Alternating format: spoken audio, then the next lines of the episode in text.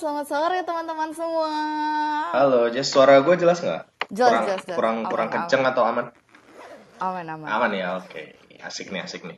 Eh, gimana, gimana? Jakarta hujan nggak? Mendung, tapi belum sampai hujan.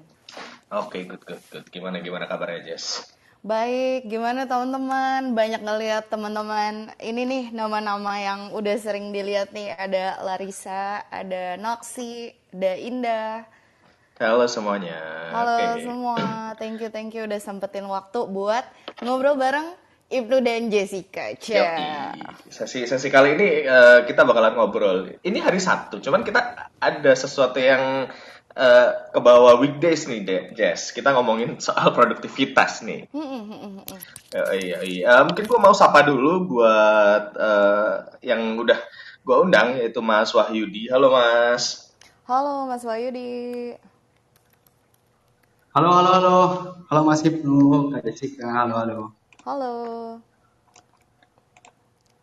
Oke, eh, mungkin langsung ini aja, langsung dimulai aja Jess ya. Eh, Terima kasih buat teman-teman, selamat datang di sesi Clubhouse Growth Space di hari Sabtu sore ini. Eh, di sore ini kita bakalan banyak sharing-sharingnya sih. Jadi nanti paling gue bakal invite juga eh, teman-teman yang misalnya di bawah eh, untuk sharing nih masalah produktivitas nih Jess, di mana eh, semua orang kan pasti punya cara produktif mereka masing-masing. Mungkin ada yang mau Pasti. sharing tips, ada yang mau uh, di-share buat uh, growth spacer semuanya. Jadi nanti Iya. kita bakalan banyak sharing-sharingnya juga. Tapi sebelum itu gue mau uh, ngenalin dulu. uh, di sini ada Mas Wahyudi Sumardi, ya- yaitu uh, salah satu managing partners di salah satu uh, coworking space di Malang.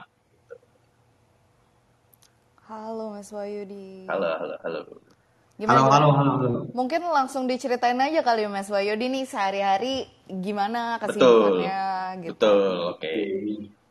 Oke, oke. Ini uh, sebelumnya perkenalkan aku Wahyu Sumardi. Uh, sebenarnya aku di di Ngalup ini sebagai partnership ya, sebagai partnership relation management lah. Untuk kesehariannya biasanya paling banyak itu lebih banyak meeting ya. Karena Ngalup ini kan uh, segmennya startup, biasanya meetingnya sama venture capital itu ya uh, bagian dari uh, KPI ku itu kan jalin kerjasama nih. Memperlebar memperlebar dari network. Itu biasanya sih meeting untuk jalin perta- program. Sih lebih banyaknya sih ngomong lebih banyaknya ngomong meeting gitu. Gitu gitu. Oke Mas Wahyudi tadi aku kayaknya agak sedikit kepotong gitu. Eh, apakah di Ibnu jelas atau Ada ada yang kepotong sih, dikit. Iya. Nah, Heeh. Oke, aku nggak. Oke, Mas Iya, jadi Ah, nggak. aku Iya, ya ya? boleh mas. Maaf ya mas. Iya. iya iya Soalnya ini malah juga lagi hujan Oh nih pantas. mungkin kita uh, koneksi juga ya gini gini untuk uh, aku di partnership ya di partnership manager di Ngalup Collaborative Network dulu coworking space sekarang kan lebih ke rebrand lagi jadi Collaborative Network kalau teman-teman di Malang mungkin bisa mampir di Ngalup nah untuk sehariannya mungkin aku uh, lebih banyaknya meeting sih ya meeting di link uh, lobbying untuk memperlebar network ya dari Ngalup sendiri. Nah, kebetulan segmen dari Ngalup ini kebanyakan dari startup kan. Biasanya kita meetingnya, aku meetingnya sama startup atau venture capital. Ya, kita inisiasi program bareng, kolaborasi, eh, bikin apa, suatu gebrakan lah buat kita bersama kolaborasi kayak gitu-gitu sih. Hmm, oke oke oke. Jadi lebih ke arah partnership gitu ya mas ya kalau aku tangkap dari ceritanya. loh hilang. Wah, ya udah deh kalau gitu. Udah nu Kita- kita, kita- sharing dulu aja. Kita tunggu. Ah, ini nih balik lagi. Oh, balik balik balik balik. Halo Mas Wahyudi. Sorry, sorry, sorry. Iya, Wah, nggak apa-apa, Mas, nggak apa-apa. Nggak apa-apa, eh, dimaklumi gitu. Nah, Mas, jadi kalau aku tangkap tuh lebih ke arah partnership gitu ya kerjanya ya. Jadi kayak eh, buka network baru, buka em, project-project kolaborasi baru gitu ya, Mas ya. Betul betul Kak Jessica ya buta network sama potensial nih opportunity opportunity apa ya peluang-peluang apa nih yang kiranya bisa nih digapai atau dicapai ya Hmm, Gitu, gitu. Oke. Nah, kalau gitu aku langsung mau ngajak ngobrol Mas Wahyudi tentang produktivitas nih Mas. Uh, aku tanya pertanyaan pertama boleh, dulu ya. boleh. Jadi gini, kan kita tuh dalam sehari tuh ada 24 jam nih Mas gitu. Gimana sih caranya Mas Ya. Wahyudi tuh uh, make sure gitu. Jadi di tengah-tengah kesibukannya kerjaan tapi masih bisa mungkin punya waktu sendiri atau yang lain-lain gitu. Jadi gimana caranya maintain 24 jam itu biar cukup gitu Mas? Oke. Kalau dibilang 24 jam itu cukup atau nggak cukup? Nggak cukup ya. Itu tergantung sih ya. Hmm, Kalau eh, so far itu kan waktunya ya mau nggak mau kita harus cukup nih. hmm, Caranya gimana? Kalau aku biasanya itu eh, nge-breakdown dulu nih dari tasku. Eh, misal nih malam buat besok ini tasku apa nih? Main skala prioritas sih. hmm, Mana yang harus aku follow up dulu. eh, mana misal nih kebetulan meeting ya. Meeting itu udah udah pasti nah plottingan schedule-nya jam berapa, jam berapa, jam berapa. Nah, di celah-celah itu aku harus eh, ngerjain dulu apa nih, teks apa nih kayak gitu. Nah, so far kalau eh, dari aku sendiri mungkin aku punya pendapat sendiri ya. Kalau untuk produktivitas itu eh, nggak harus kita harus full 24 jam itu eh, activity terus so far. Eh, jadi apa kalau aku dari effort yang aku keluarkan itu eh, sepadan dengan hasil atau impact yang aku dapatkan gitu loh gitu kan. Untuk tip eh, apa ya lalu dari aku sendiri itu lebih mengatur tadi ya skala prioritas nge-breakdown tasknya itu mana yang harus tak kerjakan dulu mana di sela waktu itu aku bisa eh, refresh dulu. Karena di partnership ini jujur nggak ada jam kerja bisa. Ah, aku biasanya nge-follow up juga nggak jam 9 sampai jam 5 itu nggak kadang jam malam juga ada meeting kadang juga pagi sebelum jam 9 itu juga ada meeting juga hmm. jadi sebisa mungkin ya itu sih kak lebih ke minutes eh, bagaimana kita ada sela waktu buat istirahat eh istirahat ada waktu buat ngegame ngegame buat nonton film-film gitu Wah, gitu sih menarik, menarik, menarik nih. Jadi, jadi kalau di kegiatannya Mas Yudi sendiri, Mas Wahyudit sendiri nih 24 jam, ya dicukup-cukupin lah ya istilahnya. Dan eh, belajar bisa bikin skala prioritas dan bagi waktu dan eh, pokoknya di tengah-tengah itu nggak boleh lupa punya waktu buat diri sendiri gitu ya Mas. Kalau tadi aku tangkap. penting banget itu itu penting banget I see, I see. Oke, thank you Mas Wahyudi. Nanti aku uh, balik lagi ke Mas Wahyudi. Tapi sebelumnya aku juga pengen dengar nih dari Bapak Ibnu Sanggar nih yang super sibuk gitu kan ya. Nah, kalau Iya, lo iya. nih Nu, ya gimana Nu? 24 jam, cukup atau nggak cukup? Dan gimana cara bagi waktunya tuh? Oke, kalau dari eh, aku sendiri ya, kalau 24 jam sih seharusnya harusnya harusnya cukup ya. Apalagi dengan eh, kita tuh udah terbiasa gitu.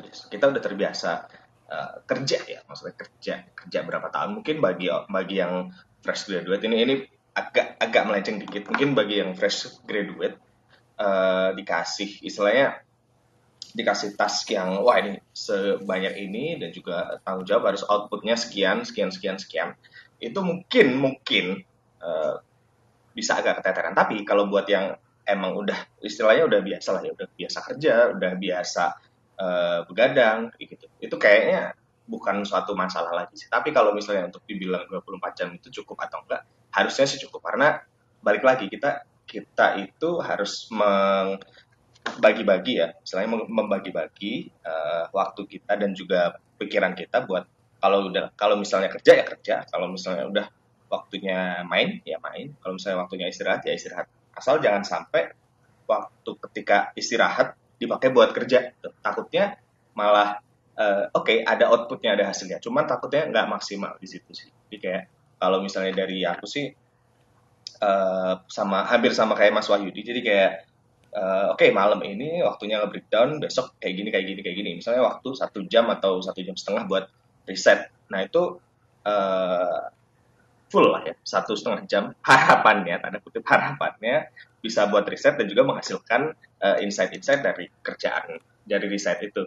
Cuman kan yang jadi masalah satu setengah jam itu produktif apa enggak gitu. Hasilnya sesuai dengan ekspektasi apa enggak Hmm. yang yang jadi permasalahan kan itu.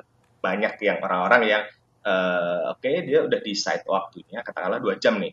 Jam eh, untuk kerja ngerjain ini. Kadang ada yang terdistraksi terus kadang ada yang eh, ternyata stuck di situ. Nah eh, harus di breakdown dulu ke stucknya kenapa apa karena emang em, belum mampu untuk menemukan kebuntuan itu. Nah caranya ya yang pertama mungkin uh, bisa ditanyakan dulu sama temen, bisa ditanyakan dulu sama atasan kayak gitu. Kalau misalnya stuck. Cuman kalau dari aku sendiri sih lebih ke main mindful terhadap apa yang dikerjakan sih, biar gak double double kayak gitu. Oke oke, wah menarik nih no jawabannya. Jadi ada beberapa terms yang pengen gue luruskan nih justru kalau dari jawaban lo nih. Gimana tuh? Nah, Hmm, kalau menurut lo sendiri nih Nur ya, jadi kan sebenarnya tadi caranya tuh nggak jauh beda lah sama Mas Wahyu. Jadi bikin hmm. skala prioritas, udah gitu kayak um, kita tentukan uh, waktu buat ini kapan, buat ini kapan, hmm. terus nggak lupa waktu buat diri sendiri juga. Nah, tapi yang gue pengen tanya tuh justru menurut lo emangnya produktif tuh apa sih gitu? Kayak ini menarik nih. Jadi soalnya bisa beda-beda nih beda-beda tuh betul. lain. Iya iya iya. Oke oke. Kalau dari lu Oke, okay, dari gue sendiri ya, dari gue hmm, sendiri. Hmm. Kalau misalnya produktif itu menurut gue berhasil melakukan uh, output atau target sesuai yang kita mau uh, itu at least mencapai 70%.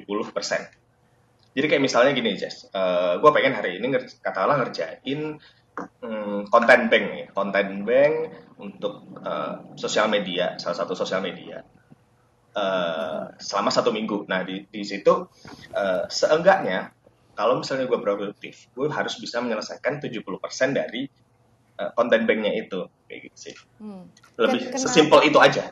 Enggak, gue pengen taunya kenapa lu ngukurnya di 70, nu, kenapa nggak di 100? Karena gini, uh, kadang itu kita merasakan kalau misalnya kita nggak mencapai atau kita nggak achieve target sendiri nih, target personal ya, uh, kita bakal ngerasa guilt sih. Dan di situ ketika kita ngerasa guilt, kita ngerasa, kita ngerasa uh, ada tidak mampuan, jadinya um, malah bikin pikiran dan perasaan nggak enak. Kalau kalau dari gue sesimpel itu sih, Jess. Oke. Karena ini pribadi ya secara personal ya, di mana kita punya benchmark masing-masing kayak gitu. Jadi kalau setiap orang uh, pasti udah pasti beda. Ada yang gue harus 100% all in di sini kalau misalnya gue enggak, gue yang bakal merasa guilt kayak gitu. Ada yang kayak gitu juga.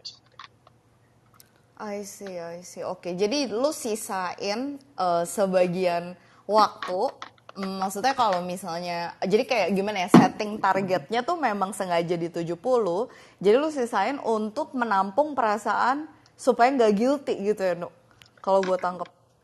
Atau uh, targetnya tetap 100 tapi kalau misalnya cuman 70 atau 75 persen ya it's okay. Yeah, you have to be uh, you have to be ini lah welas asih you have, you have to be compassion with yourself I see I see oke okay, oke okay. tuh menarik ya teman-teman ya jadi kalau buat Ibnu sebenarnya tuh yang namanya mencapai target itu nggak harus 100% nih kalau di dalam productivity. Kayak 70% aja tuh udah cukup uh, gitu ya. Jadi kayak uh, dia kasih space buat dirinya sendiri untuk menerima kalau hal-hal nggak terjadi sesuai rencana nih, wah itu menarik banget nih. Oke oke.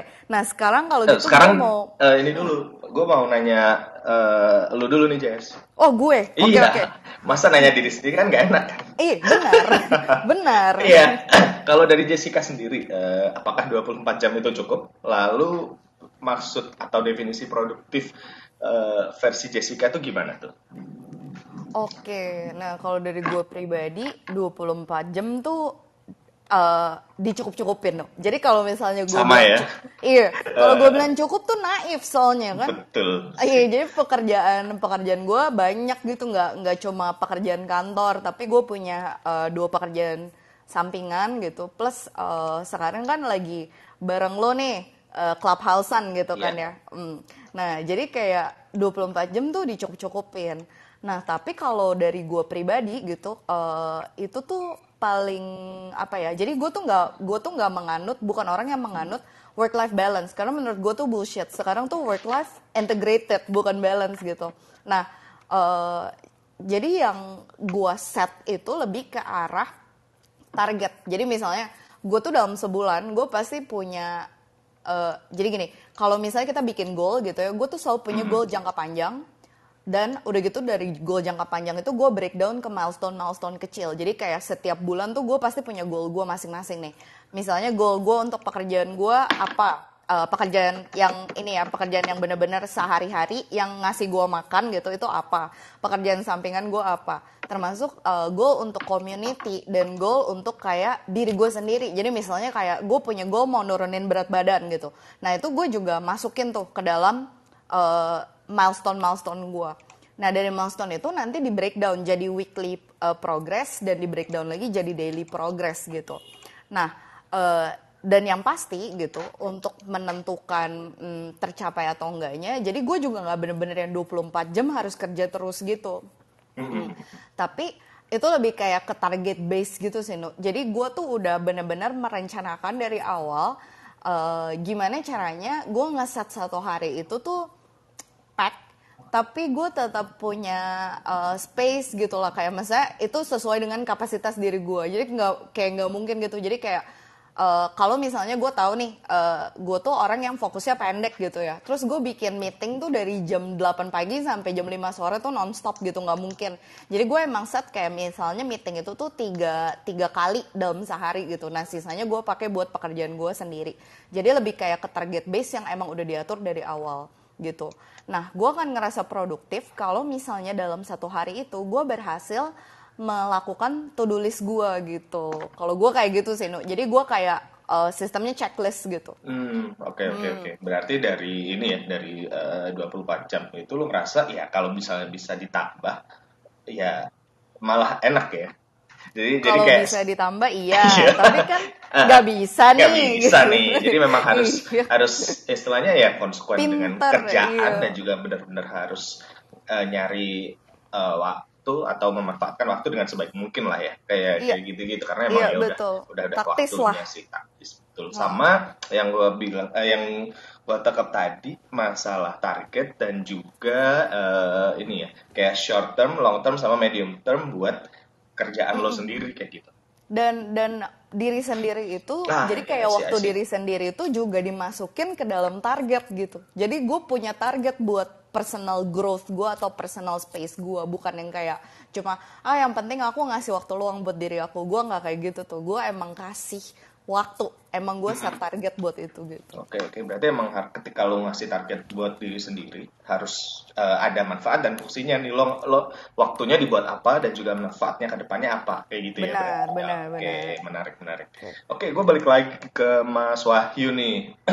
Jadi Mas Wahyu ketika ini ketika mengerjakan sesuatu ketika harus uh, uh, produktif nah tadi tuh ada uh, per pernyataan seru nih soal work life integrated dan juga work life balance nah menurut Mas Wahyu sendiri tuh, uh, gimana tuh tentang work life balance dan atau work life integrated oke okay, oke okay, oke okay. thank you Mas Ibnu Uh, aku setuju juga dengan Kak Jessica juga ya, work life balance itu untuk yang sekarang ya, itu nggak harus uh, 8 jam kerja, 5 hari uh, kerja seminggu itu hmm. enggak sih. Lagi kalau apalagi dengan kondisi yang uh, apa ya workflow yang apa ya fluktuatif gitu di kondisi di apa di partnership ya. Menurutku work life balance itu sama uh, ketika kita uh, ngelakuin kerjaan, dulu kita udah uh, achieve lah. Tadi kayak Mas Mas Ibnu kan bilang 70 sampai 75 persen itu chief KPI gitu ya. Yes. KPI itu uh, kita juga punya me time. Me time itu dalam artian kita juga produktif. Kita punya goals sendiri ya, smart goals ya. Misalnya kayak aku kan aku mungkin aku passion di di desain nih, art nih, di ilustrasi ya. Aku harus manfaatin itu buat aku ngedevelop diri aku sendiri. Jadi selagi kita bahkan nggak uh, harus 9 jam kerja, 10 jam kerja, 12 kerja, ada sela-sela waktu buat kita rehat, dan aku enjoy untuk ngelakuin itu dan aku nyaman, uh, itu menurutku aku balance ya gitu. Jadi nggak ada patokan untuk work life balance menurut aku. Jadi lagi kamu bisa kerjaan itu selesai, kamu dapat uh, beberapa impact, beberapa beberapa hasil, achievement, dan kamu nyaman di kondisi kayak gitu, itu balance. Gitu Mas Ibnu. Ya, ya, ya, setuju banget Mas Wahyu. Aku juga sepemikiran hmm. banget tuh, parah. Iya, nggak ada. Ukurannya tuh nyaman di kita apa, gitu ya Mas ya. Bener gak sih? Betul. Uh, itu nyaman, is okay gitu loh gitu iya. gitu. Nah, karena mungkin ada juga nih maksudnya orang-orang yang uh, dia ngeset boundariesnya sendiri. Kayak misalnya oke okay, gue jam di atas jam 5 atau di atas jam 6 uh, eh, kalau misalnya ngomongin masalah kerjaan gue balas besoknya. Kan ada yang kayak gitu juga tuh. Nah gue uh, enggak sih nu. Jadi sebenarnya tuh balik lagi tuh ya kalau misalnya kita mau nentuin jam kerja kita. Itu tuh menurut gue bener-bener tergantung sama cita-cita kita di depan gitu. Kalau misalnya kita sadar cita-cita kita besar gitu dan tidak mungkin dicapai dengan uh, kinerja yang kecil gitu yang kayak misalnya oh aku pokoknya sehari cuma mau kerja 9 jam gitu atau 8 jam gitu. Itu nggak nggak akan tercapai gitu. Kalau gue pribadi ya. Sehingga dengan kesadaran itu gue tuh uh, apa yakin gitu kalau dalam beberapa hari pasti kerjaan gue tuh melampaui uh, jam-jam kerja yang udah di uh, di kayak misalnya yang yang ditentukan kayak peraturan pemerintah atau kayak orang-orang pada umumnya gitu. Tapi karena gue ngejalanin itu dengan kesadaran penuh dan maksudnya gue juga udah bikin target buat personal growth gue jadi selalu punya space buat diri sendiri I think uh, itu nyaman sih itu nyaman dan uh, jatuhnya yang kayak tadi Mas Wahyu bilang gitu kayak nggak uh, uh, ada lagi tuh yang kayak ngerasa kerja kerja tuh tersiksa gitu lah no. Hmm, hmm, hmm. betul betul betul gimana ya, emang betul betul betul gimana Mas Wahyu jadi uh, gitu sih Mas Ibu ya. Kadang juga uh, gini, jadi ma jangan kalau teman-teman boleh uh, kasih aku boleh kasih saran ke teman-teman, jangan memandang suatu kerjaan itu sebagai uh, dulu aja. Bahkan di kerjaan itu kita bisa scale up kita. Contoh nih kayak aku ya meeting sama uh, partner nih. Uh, bukan hanya aku menggugurkan kewajibanku atau duku, dudukku aja ya kerjaanku aja, tapi aku juga bisa dapat uh, ilmu baru nih, knowledge baru dari partner-partner itu. Itu otomatis kan uh, buat diri kita sendiri buat scaling up kan. Hmm, betul betul betul berarti. Gitu. Uh, iya, iya, iya, Mas ditangkap bisa nangkep sih. Jadi ketika kita udah uh, istilahnya memutuskan untuk melakukan sesuatu, jadi kita balik lagi harus sadar bahwa uh, bakalan ada benefit di luar selesainya pekerjaan itu. Uh, bakalan ada benefit selain pekerjaan selesai tapi juga ada benefit lain di mana kita bisa scale up, kita bisa belajar ilmu-ilmu baru, kita juga bisa benar-benar uh, meningkatkan istilahnya salah satunya mungkin meningkatkan etos kerja kita ketika kita dikasih kerjaan yang oke okay, bisa dibilang untuk saat ini kerjaannya banyak, tapi mungkin setelah tiga bulan atau beberapa waktu menyelesaikan banyak-banyak pekerjaan itu uh, kita jadi ngerasa oke okay, uh, etos etos kerja kita meningkat, kita bisa menyelesaikan pekerjaan lebih banyak dalam waktu yang lebih singkat kayak seperti itu kali paling mas ya. Kalau betul, Jessica betul. gimana tuh?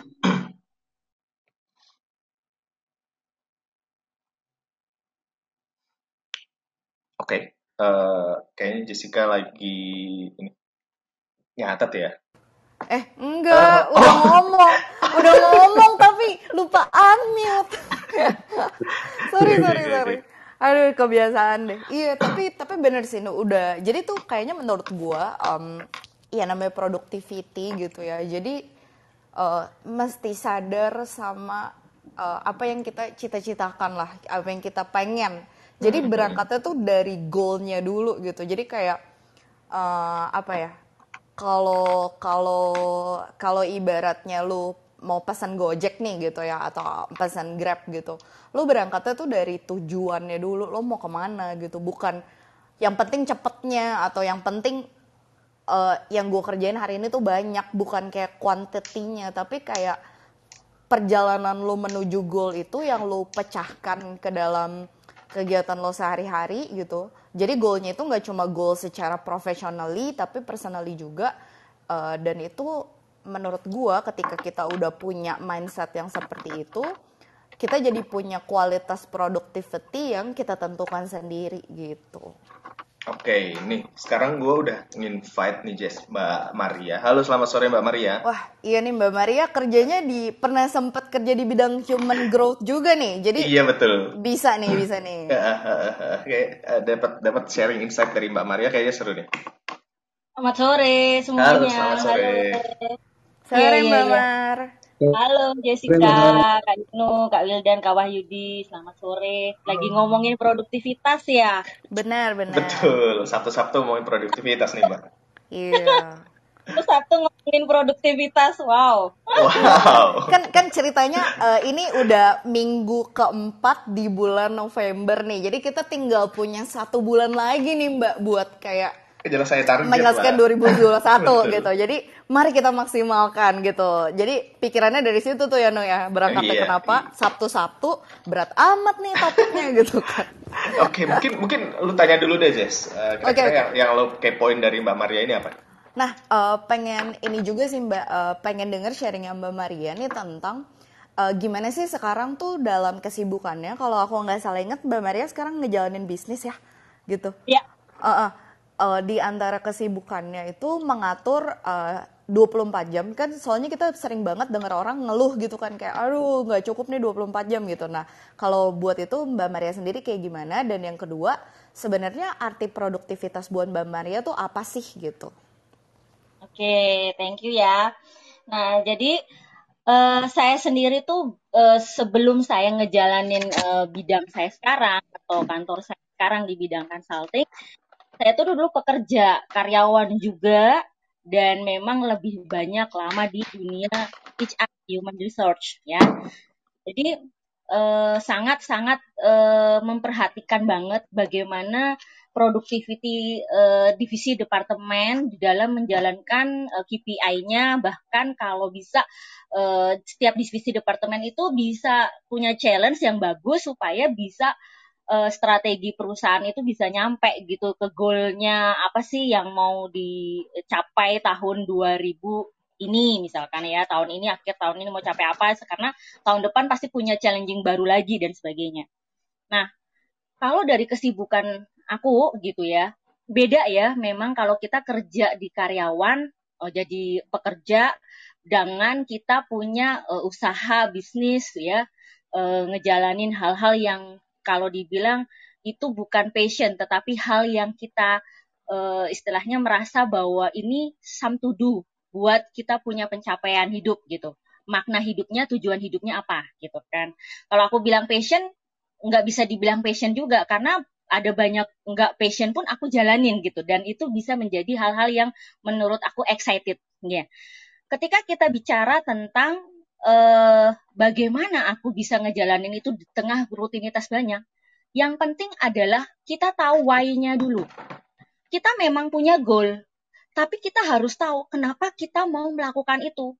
Tanpa ada kenapanya, why-nya yang jelas, kamu nggak akan bisa ngerasa aduh males ah mager ah gitu. Tapi kalau kita ngelakuin buat apa sih? Kan ada orang yang ngelakuin, ih ngapain lari? Lari capek-capek 5 kilo, mendingan gue makan mie aja. Mendingan gue nongkrong di topi, kan gitu kan. Tapi ada yang dia mau capek, kenapa saya harus lari? Harus 5K, 10K. Pasti ada sesuatu dong. Nah, why-nya itu dicari. Oh, saya pengen supaya saya sehat. Oh, saya pengen agar stamina saya bisa kembali fit dan sebagainya. Itu kan harus tahu dulu. Bukan goalnya. Goalnya itu kan kita punya goal jangka pendek, jangka panjang gitu kan. Nah, tapi kalau kita tahu why-nya, kita bisa membuat yang namanya manajemen plan time eh, manajemen kita dengan baik sama goal yang mau kita capai. Nah, time manajemennya harus tahu dulu. Oh, kita tuh pengen apa nih? Kita ngelakuin kebiasaan kita pagi apa? Bangun pagi, mungkin olahraga atau pengen eh, nongkrong dulu dan sebagainya. Itu harus ada punya time. Kalau kita nggak punya time, productivity kita juga turun. Kacau, bingung, entar ini, entar itu, nggak jelas, nggak terarah, nggak fokus gitu loh. Jadi kalau yang penting adalah tahu why-nya, terus ngatur manajemennya. Oh, jam Hmm. segini bangun pagi, siang jam segini bukan kayak robot, tetapi membentuk habit. Hmm. Karena kalau kita nggak bentuk habit, mau capek goal kayak apa pun, tapi kalau eh, manajemennya sama habitnya kita eh, ya lebih bisa meng-aware atau mentoleransi tidurnya atau magernya, nggak jalan juga productivity. Hmm, Jadi ya, ya, ya. maksain gitu. Pasti ada rasa kayak misalnya kayak saya lihat dari Atta sama Ria Ricis ya, ketika dia mau capek jadi youtuber gitu ya. Hmm, hmm. Itu dia eh, melawan rasa ngantuknya, melawan rasa malesnya. Itu nggak Hmm. gampang memang. Dan saya juga melakukan itu, maksudnya pasti pengen lah, aduh kok capek ya, pengen tidur, pengen hari ini bisa leha-leha, pengen nah. Tapi kita mau capek kan goal kan. Kalau bisa kita kerjain sekarang, ngapain kita harus nunggu sampai antar aja tahun depan aja ngerjain tahun depan terus mau sampai kapan? Yes, yes, yes. Betul. buat tiga selesai terus bisa nanti tiga tahun lagi bisa nongkrong nongkrong sama temanku eh kerja ya eh ya gitu kan itu jadi kita harus tahu why-nya manajemennya gimana. Kita ngatur bener-bener bukan strict juga tapi kita yang ngatur sendiri. Oh batas ini kapan saya life balance-nya saya kapan uh, bisa tahu ini schedule saya buat ini buat ini jam segini jam segini buat jurnal.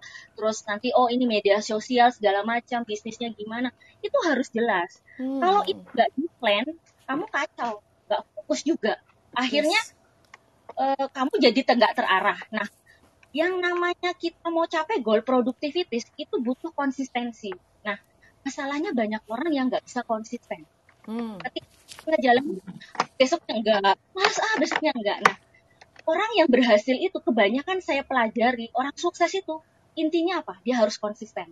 Hmm. ketika habitnya dia konsisten itu value-nya dapat. Kayak kura-kura lah. Kura-kura itu jalannya pelan pelan pelan tapi dia nyampe ke depan dibanding hmm.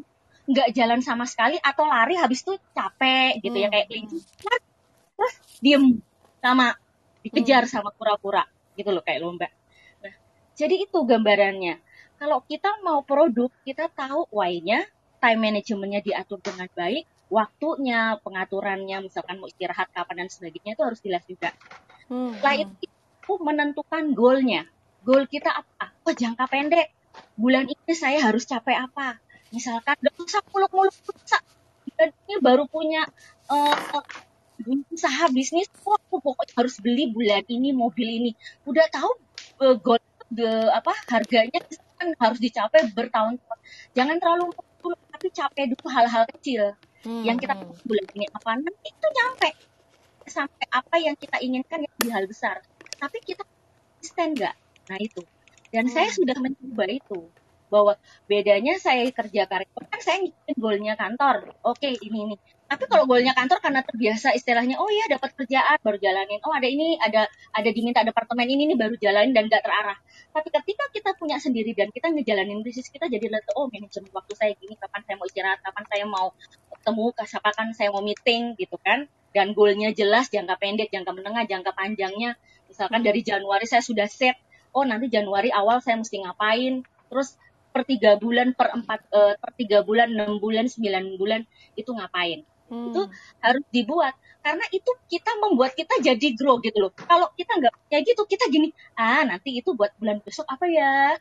Bulan besok ngapain ya? Nah itu masih terawang-awang. Nah ketika kita tahu plan mau punya map plannya jelas kita tuh jadi kayak ah ada growth ada semangat lagi. Aku besok pagi mau ini ah, aku mau melakukan ini. Nah itu jadi kayak kita punya spirit gitu loh.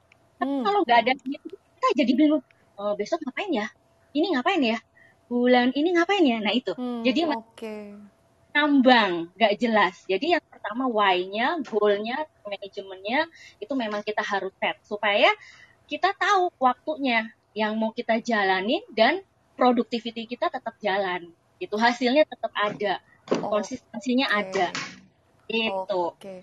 Thank you, thank okay, you okay, Mbak okay. Maria. Inspiratif banget nih. Jadi kalau tadi gue sama Mas Wahyu gitu ya baru ngomongin di tataran goal nih, Mbak Maria narik lagi nih ke atasnya. Jadi sebelum lo bikin goal, ingat dulu why-nya apa gitu kan ya. Betul. Jadi biar biar ngejaga bisa selalu ngejaga spiritnya dalam ngelaksanain uh, breakdown ketika kita nggak breakdown. Iya betul iya. betul betul. Hmm, makasih kita makin kompak nih di Yo.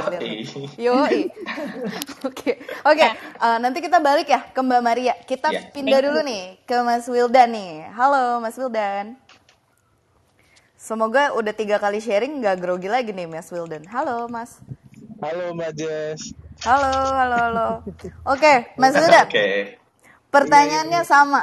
Sekarang Mas Wildan kan eh kalau nggak salah waktu itu Mas Wildan punya warung kopi ya, bener ya? Saya ingat aku. Warung. Oh warung, bukan kopi. Warung kopi, warung kopi. Warung kopi, bener kan? iya iya iya.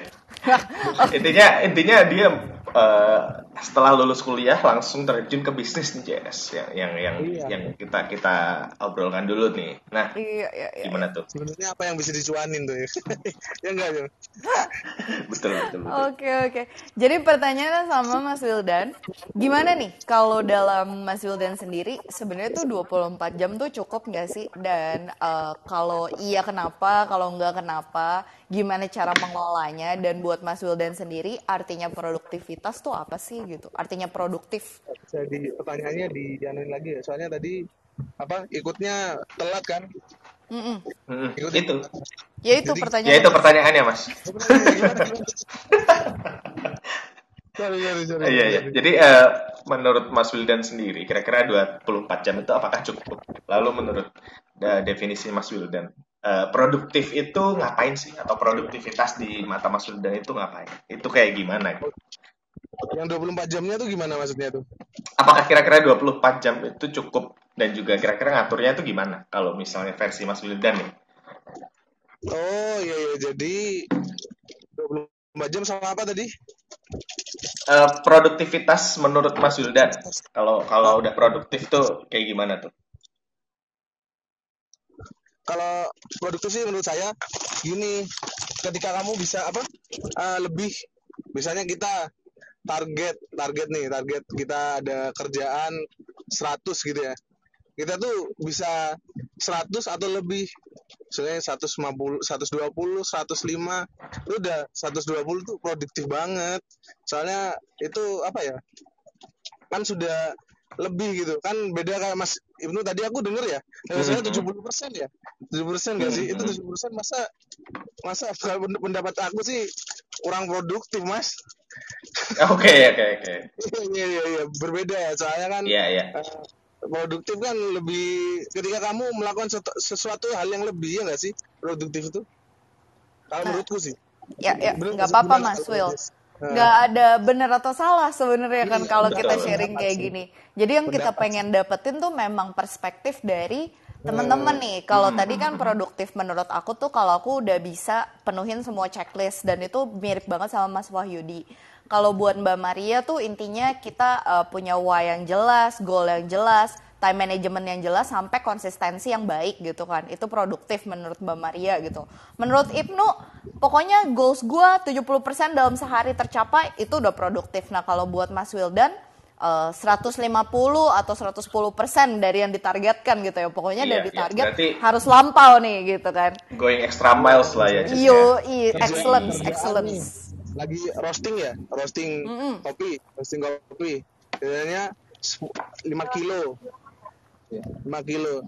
Itu dalam waktu kerja karena kita kerja kan namanya warung ya 10 jam 12 jam lah ya di warung kopi itu. Mhm. kan kita kan harusnya kan ada waktu untuk istirahat. Tuh kita tuh masih ah kerjain aja lah dulu. Anu masih nggak capek gitu.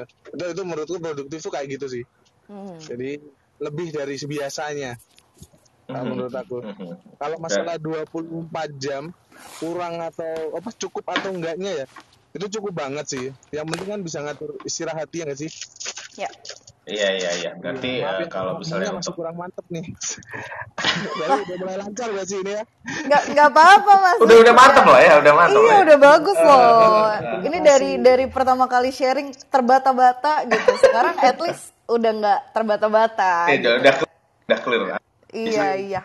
Mantep ya. dah sih Oke. Oke oke. Kita lanjut kalian Nu ya. Betul. Hmm. Nah, kan tadi kita udah ngomongin nih ya. Jadi tentang produktivitas tuh artinya menurut menurut kita tuh apa dan gimana sih kita cara mengolah sehari-hari kita gitu ya, Nu ya. Nah, eh, sekarang gue pengen lanjut nih pertanyaannya. Jadi kan eh, tadi tuh kalau misalnya kita lihat nih dari semua jawaban kita itu tuh sama deh. Pasti kayak harus dibikin planning gitu. Bener gak sih, Nu? Bener kan ya? Betul betul. Iya, betul. kayak harus, harus ada- ada planning dan juga target yang harus diselesaikan lah dari dari semuanya eh, by target juga sih dari teman-teman itu yang gua ambil tadi eh, kebanyakan emang ya harus ditarget ya karena kalau misalnya kita nggak ada target kita nggak punya tujuan dalam melakukan hal itu ya pasti eh, bakalan mengawang-awang kalau dari versinya mbak mbak eh, Maria. eh, mbak Maria tadi kayak gitu. Oke, nah sekarang kalau gitu pertanyaannya nih, gimana sih teman-teman uh, punya tips nggak mengatur waktu atau bikin planning supaya tetap produktif gitu? Gimana, Nuk? Oke, kita langsung ke Mas Wahyu deh. Oke oke oke, uh, thank you thank you thank you. Uh, kalau dari aku sendiri uh, sendiri, kalau di sendiri, kita uh, biasanya kita menentukan nih objektif untuk uh, kita mainnya tiga bulan sih KPI-nya kita ya. Karena nanti tiga bulan ada evaluasi objektif uh, tiga bulan ke depan nih apa yang mau kita kecapai ini objektifnya. Kenapa kita harus nyapai itu? Nah, uh, habis itu kita nyusun di KPI-nya nih. Misal nih, uh, KPI turunnya per bulan. Aku harus reach out uh, 20 potensial baru dari partnership. Nah, baru baru dari situ aku nurun lagi nih turunannya dari sebulan 20 itu uh, seminggu dapat berapa? Oh seminggu uh, misal dapat 5, 5. Nah, itu dalam seminggu ini aku nyusun juga nih ngebreakdown lebih kecil lagi nih seminggu habis itu per harinya dalam seminggu 5 partner itu tadi aku bisa nge-reach out itu, uh, achieve itu, uh, nyam, uh, nyam, caranya gimana. Jadi aku, uh, kalau dari aku sendiri, nentuin objektif gedenya dulu. Tiga bulan tadi, turunan lagi uh, ke sebulan, habis itu mingguan. Nah, dari seminggu itu aku nyusun plannya untuk ngatur waktu sama skala, skala prioritasnya. Gitu Mas Ibnu. Hmm. Oke, mirip banget nih sama yang tadi aku bilang ya Mas. Jadi artinya dari kayak goals gedenya kalau kalau kalau di Mas Wahyu tiga bulan sekali gitu di breakdown ke goals hmm. minggu begitu udah ketahuan goals minggunya jadi tahu nih setiap hari harus gimana dan prioritasnya mana dulu yang dikerjain gitu ya artinya betul betul betul itu biasanya juga ngaruh juga dari uh, achievement sebelumnya ya goals uh, eh, KPI sebelumnya. Hmm, itu hmm. ada hasil evaluasi gitu. Hmm. Mbak Jessica uh, evaluasi kemarin kita achieve nggak sih? Oh achieve. Oh enggak enggaknya karena apa? Supaya kita nggak nggak ngelakuin kesalahan yang sama sih. Uh, kesalahan itu uh, nggak harus kita sempurna. Nggak nggak salah ya. Hmm. yang pasti tahu salahnya di apa what nextnya kita kayak gimana. Biar nggak ngelakuin kesalahan yang sama. Hmm. Oke oke. Nah mungkin uh, buat ini aja sih, buat ngelurusin nih, mungkin di sini teman-teman ada yang nggak akrab gitu sama istilah KPI. KPI itu apa sih teman-teman? Jadi biasanya kalau kita bekerja gitu ya di perusahaan atau misalnya di sebuah kantor gitu, kita tuh punya target performance gitu ya. Jadi KPI itu singkatan dari Key Performance Index atau ada yang suka bilang Key Performance Indicator gitu. Nah uh, itu. Jadi ukuran target kita ukuran performance kita yep, gitu. Jadi kita, biar nggak nggak nggak bingung gitu ya. betul betul. Biasanya uh, sesuai dengan uh, job desknya juga ya Jess ya kalau untuk KPI-nya itu. Jadi exactly. kira uh, kira-kira apa sih yang harus kamu capai nih di bulan ini? Kira-kira KPI-mu mungkin kalau misalnya teman-teman uh, sales marketing mungkin ada penjualan sekian kemudian ada uh, partnership sekian seperti itu. Jadi emang harus emang harus setiap kantor atau mungkin setiap perusahaan juga wajib memberikan itu supaya yes, ya perusahaannya bisa jalan dengan bisa running lah dengan running well kayak gitu. Ya. Oke. Okay? Okay. Mungkin Mbak Maria uh, dong. Mbak Maria nih, Mbak Maria yeah. nih. Aku juga paling penasaran nih Mbak Maria. Mbak Maria. Betul betul penasaran juga nih sama Mbak iya. Maria nih. Mau dong Mbak di share tipsnya apa sih kalau bikin time management atau bikin prioritas tuh caranya gimana betul. sih gitu? Eh, masing-masing uh, orang tuh tergantung bidang ininya ya, bidang yang dia kerjakan sekarang ya, karena uh, tidak bisa. Tapi jadi tolak ukur adalah uh, mapnya ataupun uh, to-do listnya itu hampir sama, hanya mungkin bidang segmen yang dia jalani itu pasti punya target yang berbeda-beda sesuai dengan apa yang mau dia capai gitu kan. Nah, jadi hmm. sebenarnya Kak Wahyu diinfokan tuh betul juga ya, masukannya bagus uh, apa kita memang harus mempunyai tolak ukur gitu ya dalam arti mengerjakannya gimana itu dari kita lihat satu bulan itu kita mau capai berapa banyak misalkan 5M atau 10M nah itu baru kita plotin oh dari 10M ini satu bulan berarti berapa per weeknya per mingguannya berapa per hariannya segala macam mesti terus apa yang mesti dilakukan? Dan itu memang benar ada KPI-nya nah tapi yang harus lebih jelas lagi adalah ketika kita mengerjakan itu semua hmm. mesti ada kerja sama tim gitu loh. Kerja hmm. sama tan kalau kita yang ngerjain sendiri tanpa kerja sama tim yang baik ya mau capai itu juga pasti kan akan tersendat-sendat nggak mungkin kita mencapai itu semua target itu kalau kita ngerjain itu sendirian. Nah, Hmm. apalagi itu dalam dunia kerja, dalam dunia usaha, bisnis, kita punya bisnis, pasti kita nggak mungkin ownernya kerjaan sendiri, uh, uh, anak buahnya suruh jalan aja kamu yang ini, yang ini ya, aku kerjaan ini. Itu udah setengah mati. Kerja sama tim itu penting. Makanya ketika kita melakukan itu harus digodok bareng-bareng sama mereka. Hei, Hmm. kamu kamu mau berapa nih? Kamu mau capai ini berapa nih? Kamu mau capai ini berapa? Hmm. Dan masing-masing itu ketika sudah mau capai itu, kita plan, oh oke, kita ngelakuin apa hariannya? Oh, satu follow up customer misalkan follow up kalian, kemudian mungkin list apa klien baru misalkan kalau orang marketing atau sales ya, kemudian oh ini ciptain apa branding branding lewat sosial media satu hari mesti berapa segala macam konten segala macam. Nah itu tuh mesti jelas. Hmm. Lah kalau nggak buat satu kerja sama tim yang baik pada waktu kita ngerjain berapa satu hari itu kita ngerjain apa aja kita tuh jadi ragu ini tim saya ngikutin eh, satu target yang sama nggak jangan sampai mereka punya target sendiri Hmm. yang tidak dibicarakan bersama-sama dengan eh, map plan-nya dari masing-masing depart divisi atau departemen atau company itu gitu loh Hmm, oke oke. nah Jadi, makanya hmm, Ah, nah, terus evaluasi juga sama ya, Kak Wayu dibilang kita harus lihat dari kegagalan. Jadi ketika kita sudah punya plan itu, lihat kegagalan yang kemarin yang mungkin terjadi itu dimasukkan lagi. Jangan istilahnya eh, hal yang kegagalan kita nggak lakuin lagi. Kegagalan apa dievaluasi, terus goal yang belum selesai di kemarin dimasukin lagi yang di sekarang. Jangan itu ah udahlah itu kan goal yang kemarin, jadi nggak usah dimasukin, pakai yang baru aja gitu. Nah itu jadinya kita akhirnya apa? Itu dianggap bahwa itu kayak sampah, padahal itu jadi tolak ukur kita untuk ngejalanin seberapa kita punya koridor bisa diperbesar untuk mencapai target yang sudah ada. hmm. Gitu. Nah, jadi yang paling penting satu penambahan saya lebih kepada tahu goal satu bulannya, per weeknya dibuat, per mingguannya, terus per hariannya, terus to do listnya itu dijelasin detailnya. Oh ini kita ini kita ini kita ini terus bicarakan per masing-masing tim. Hmm, Kamu mau hmm. berapa, kamu berapa. Jangan kita minta, eh kamu 10 juta ya, kamu 50 juta. Jangan. Mereka yang ki- kita kasih mereka, kalau kita punya target segini, lu bisa sanggup berapa? Gitu. Hmm. Karena kalau kita paksa mereka segitu, yakin deh, mereka itu akan, aduh padahal gua kan nggak bisa kan, kadang gua kan bisanya segini. Jangan dipaksa. Karena dengan cara seperti itu, itu membuat mereka punya energi. Oke, saya udah achieve, saya bisa segini. Berarti saya harus achieve. Karena apa? Ada sesuatu goal yang ingin dicapai bersama-sama dengan tim itu. Hmm, oke.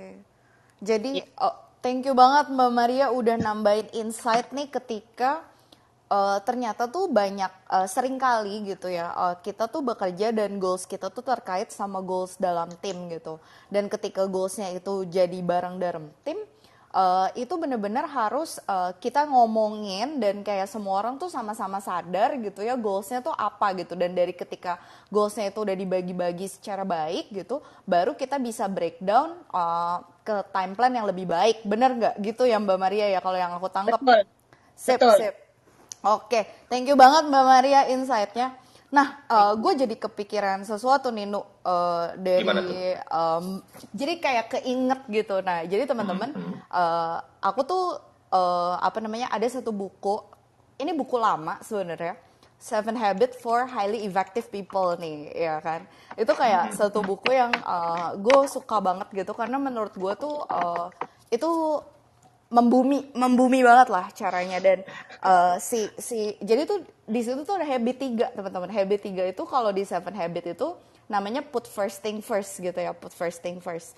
Nah put first thing first ini sebenarnya bisa membantu kita untuk semakin mendetailkan lagi eh, konsep em, mengatur waktu gitu. Jadi kan kalau tadi kita udah kira-kira nge- ngeh ya dari Mas Wahyudi, dari Mbak Maria gitu bahwa yang namanya mengatur waktu itu selalu berangkatnya harus dari goal nih gitu. Nah, tapi mungkin gue bisa tambahin nih Nu. Jadi sebenarnya di dalam hidup gitu ya, di dalam kalau kita ngelihat waktu kita, sebenarnya waktu kita tuh kayak kebagi ke dalam empat bagian eh, kegiatan gitu. Nah, maksudnya tuh kayak gimana tuh? Jadi kalau di bahasanya Seven Habit tuh ada bahasa pakai Q kuadran 1, kuadran 2, kuadran 3 Oh, dan oke. kuadran Iya, 4 iya. itu. Nah, ini mungkin gue bisa sharing sedikit kali ya, boleh ya No ya? Yuk, silakan. Oke oke oke. Jadi jadi gini teman-teman, Eh, kita gitu ya. Kalau kita memplanning sesuatu di Seven Habit itu masuknya di kuadran 2 tuh. Jadi eh, hal-hal yang kita planning gitu ya. Eh, misalnya hari ini hari Senin aku mau melakukan ini, hari Selasa aku mau melakukan ini, hari Rabu aku mau melakukan ini. Itu adanya tuh di kuadran 2 teman-teman. Kuadran yang uh, kuadran of planning and highly productive gitu. Jadi kayak dia bilang segala sesuatu yang kita plan itu membuat kita akan jadi produktif. Dan itu uh, sejalan lah sama sharingnya Mbak Maria tadi. Yang ngomong bahwa uh, segala sesuatu tuh harus di plan dan plan itu harus berangkat dari goal. Dan goal itu harus berangkat dari why gitu ya. Nah, itu kan Q2 nih teman-teman. Tapi sebenarnya kalau kita mau lihat lagi di kegiatan kita tuh juga ada loh uh, Q-Q yang lain gitu. Q1. Q1 itu adalah quadrant of urgency and importance. Jadi kayak misalnya nih, kalau kita lagi kerja, terus tiba-tiba ada urgent, ada something yang urgent terjadi, dan itu penting dan harus segera dilakukan sehingga membuat plan kita tergeser. Sering gak lu no, kayak gitu no? Betul, betul, betul. Jadi Betul kayak kan, ada, ya? ada sesuatu yang hal yang tidak terduga lah. gitu. Tapi betul, penting, betul. important Tapi gitu. penting, penting harus dijalanin. Jadi Yap, kayak yap. misalnya contoh nih, gue lagi kerja, lagi enak-enak kerja, tiba-tiba bos gue telepon, eh, dia mau ngadep misalnya sama eh, top manajemen gitu atau siapa gitu, dan Ya. eh, itu bener-bener gue harus submit data sekarang juga ke bos gue, padahal gue lagi kerjaan yang lain gitu. ya. Juga eh, harus dilakukan gitu ya. Benar-benar ya. Jadi itu kuadran satu tuh. Nah, terus ada lagi kuadran tiga. Kuadran tiga ini sesuatu yang uh, urgent tapi nggak important. Jadi misalnya diajak meeting sama orang, harus sekarang nih. Pokoknya harus dijalanin sekarang gitu. Tapi sebenarnya kalau dipikir-pikir isi meetingnya tuh nggak penting-penting amat buat hidup gua gitu. Kayak ya ini mah via email aja bisa sebenarnya gitu kan.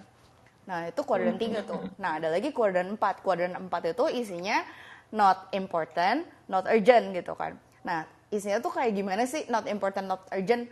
Eh, internet surfing berjam-jam. Terus kayak Netflix and chill yang membuat lo bener-bener chill sampai nggak kerja gitu kan. Iya, iya, iya. Terus eh, yang kayak gitu-gitu tuh YouTube lah, gibah lah gitu. Nah terus jadi tipsnya adalah tipsnya adalah eh, kalau misalnya kita tuh harus selalu punya planning, yaitu di kuadran 2. Kuadran 1 itu boleh masuk ketika kita bisa menggeser kuadran 2 kita. Jadi kita tuh punya hak untuk menolak kuadran 1 nih teman-teman. Kayak misalnya kalau kita lagi banyak banget tiba-tiba kuadran 1 masuk terus gitu kan. Terus kita harus bisa, harus belajar bilang enggak gitu. Gue lagi nggak bisa nih terima kuadran 1 karena kuadran 2 gue penuh. Jadi kuadran 1 itu cuma boleh diterima kalau kita bisa ngegeser kuadran 2 kita gitu. Nah, kuadran 3 itu harus dilimitasi, harus kayak dibatasin gitu. Kayak misal kalau nggak penting-penting banget, belajar nolak juga, try to say no gitu kan. Nah, kuadran 4 itu harus dihilangkan kayak gitu no. Jadi eh, semoga si konsep kuadran ini semakin melengkapi lagi nih eh, masalah gimana sih caranya kita bisa membagi waktu kita dengan efektif gitu. Betul, dan juga memprioritaskan sama eh, mengetahui apa yang harus kita lakukan dan juga nggak kita lakukan. Bisa benar itu benar juga. benar ya, Jess. benar jadi kalau kebanyakan dapat kuadran 3 kuadran 4 teman-teman coba direfleksikan di waktunya coba coba ya itu harus belajar bilang enggak dan harus eh, ya udah dihilangin aja gitu kalau misalnya sekarang eh, kerjaan aku belum selesai belum punya waktu buat Netflix and chill and super chill gitu ya jangan super chill gitu betul, betul, betul. Iya iya iya oke Mungkin aku tambahin juga nih eh, Kak Jessica yang Boleh, Mbak Maria. tadi. Mm, mm. Nah, mungkin enaknya kalau teman-teman masih belum mengerti apa eh, gimana sih mengetahui kuadran 1 2 3 4 ya seperti Mbak Jessica kasih tahu apa itu kuadran 1 2 3 4 kita coba buat aja bagan kita. Oh kalau ini saya nonton apa ya gitu. Oh kalau saya biasanya melakukan kebiasaan olahraga penting apa urgent atau mendesak atau apa itu tuh dimasukin dulu. Jadi kita akan gampang kebiasaan-kebiasaan atau apa yang kita lakukan itu seberapa tolak ukurnya, berapa banyak yang di kuadran berapa banyak di kuadran 3, berapa banyak di kuadran 1 dan kuadran 2. Sehingga kalau kita sudah petain gitu, kita gampang pilahnya. Oh, Hmm. oke, berarti hal ini kalau dia masuk, saya harus bilang no no no misalkan karena saya harus productivity di kuadran ini, kuadran satu, kuadran dua itu untuk mencapai goal saya. Nah itu tuh cara-cara masukinnya tuh adalah gitu bahwa kita harus tahu dulu kebiasaan kita lakukan kerja-kerjaan apa ini. Oh teman saya datang, oh saya harus nongkrong di Starbucks, oh saya Hmm. uh, ada meeting sama klien itu masuk kuadran. Nah kita pilih-pilih aja dulu kita nentuin Hmm. habit yang mungkin sudah terjadi ya. Oh, saya kerja dari kantor misalkan atau oh saya ada nanti habis itu eh, kerja apa ketemu sama orang atau saya lagi bahas project atau nanti saya harus misalkan menyelesaikan skripsi. Nah, itu tuh dilihat apakah seurgent, mendesak, se se apa seleluasa apa gitu kita nah kalau kita sudah punya gaban itu kita akan tahu oh seberapa banyak saya melakukan produktivitas saya itu gampang banget caranya Hmm, exactly, exactly. Jadi benar-benar toolsnya itu kita biasakan untuk kita pakai di kehidupan kita sehari-hari nih. Jadi misalnya tiba-tiba diajak temen nongkrong, kita langsung punya pikiran, wah ini kuadran berapa ya dalam waktu gua gitu ya Mbak. Bener nggak tuh Mbak? Benar, benar. Dulu Iya. juga aku nggak nggak nggak produktif waktu maksudnya kerja makan biasanya kita ah udahlah gampang Sabtu Minggu kan pasti juga nongkrong istirahat gitu gitu. Tapi Hmm, hmm, hmm. Sabtu Minggu tuh nongkrong aja gitu. Padahal kita bisa melakukan produktif, bisa baca buku atau misal ngerjain eh, pekerjaan hobi, olahraga kayak gitu-gitu sih. Ya, ya, ya. Oke, thank you banget Mbak Maria tambahannya. Nah, Nu, waktu sudah menunjukkan pukul 3.56. Mungkin ini saatnya kalau teman-teman kita ada yang pengen sharing atau tanya-tanya gitu sebelum berakhir gitu. Gimana? Silakan buat teman-teman. Mm-mm. Ada yang mau bertanya? Mungkin ada yang memiliki ini ya metode produktif sendiri nih. Katakanlah kan ada night owl sama early bird nih, Jess. Ini ada Wah, iya. ngobrolinnya tuh beda lagi nih. Gimana orang ada yang produktif di malam hari, terus ada yang benar-benar baru bisa kerja eh, kalau ya di siang hari. Gitu. Mm-mm. Kalau lu yang mana, Nu? Eh, gua mah bisa kapan aja sih. Selagi, Us, us, us, us, us. Wes, us, us. selagi ada yang selagi ada yang nge-push, selagi ada Selagi ada yang ngepost, se- Iya, selagi langsung, uangnya langsung. kelihatan gitu kan. Waduh, waduh, waduh, waduh, kejar, Waduh, kejar, duh, duh, kejar. Berat, berat, berat, berat. Oke oke, teman-teman mungkin ada yang mau em, nge-share atau bertanya teman-teman boleh raise hand nanti sama Ibnu dicolek buat naik ke atas.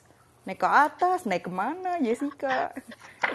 Oke, eh, sama mungkin ini Jess, ketika eh, ngomongin masalah produktivitas, kita kan juga harus istilahnya harus menyadari juga bahwa eh, yang kita lakukan dan juga yang sedang kita perbuat saat ini itu emang harus benar-benar eh, aware dari diri kita sendiri. Istilahnya dari yang kita kerjakan kita harus fungsikan bahwa ini tuh bermanfaat buat kita. Karena ya, ya, ya itu tadi kayak kayak eh, Why-nya di- tuh, why-nya. Iya, why-nya tadi yang dikatakan sama Mbak Maria sama Mas eh, Wahyudi juga kita bisa melakukan eh, level up atau scale up dari skill kita sendiri dari semua yang kita kerjakan kayak gitu sih. Hmm, sip sip, betul betul.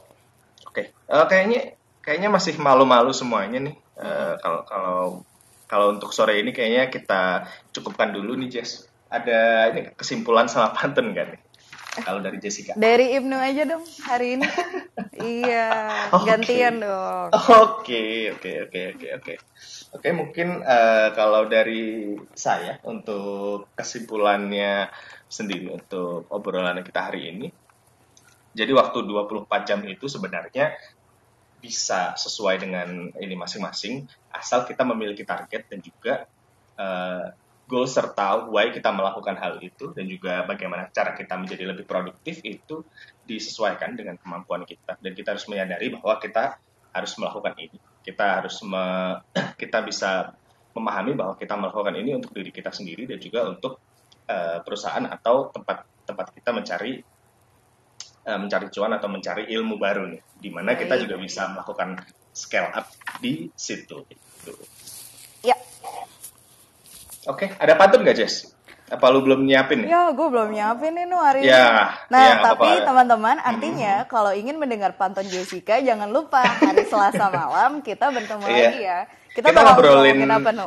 Hmm. Selasa malam itu kita ngomongin LinkedIn nih, di mana eh, cara kita istilahnya nyari eh, pekerjaan atau mungkin nyari jaringan melalui LinkedIn, gue udah Oh, ngundang bikin beberapa ini orang. loh ya, profile Opti, LinkedIn yoi, yang profile dan menarik gitu optimasi ya. LinkedIn yang menarik kayak gitu. Eh, yoi, Dan juga kita penting ngobrol banget. bareng sama HR-HR yang emang udah suka atau sering hire hiring people lewat LinkedIn dan Wah. juga salah satu pesertanya juga eh, sering di hijack lewat LinkedIn kayak gitu Jess. Wah mantap mantap. Oke oke teman-teman. Jadi buat yang penasaran gimana caranya menghias gitu LinkedIn-nya supaya Betul. semakin selling gitu kan ya, Wits gitu. Eh, jangan lupa Selasa malam jam 8 kita ketemu lagi dan yang pastinya nanti aku kasih pantun deh, C. Oke teman-teman kalau gitu Oke. terima kasih untuk waktu dan kehadirannya. Sampai jumpa di hari Selasa. Dadah semua. Dadah, thank you Mas Wahyudi, thank you Mbak Maria. Thank you.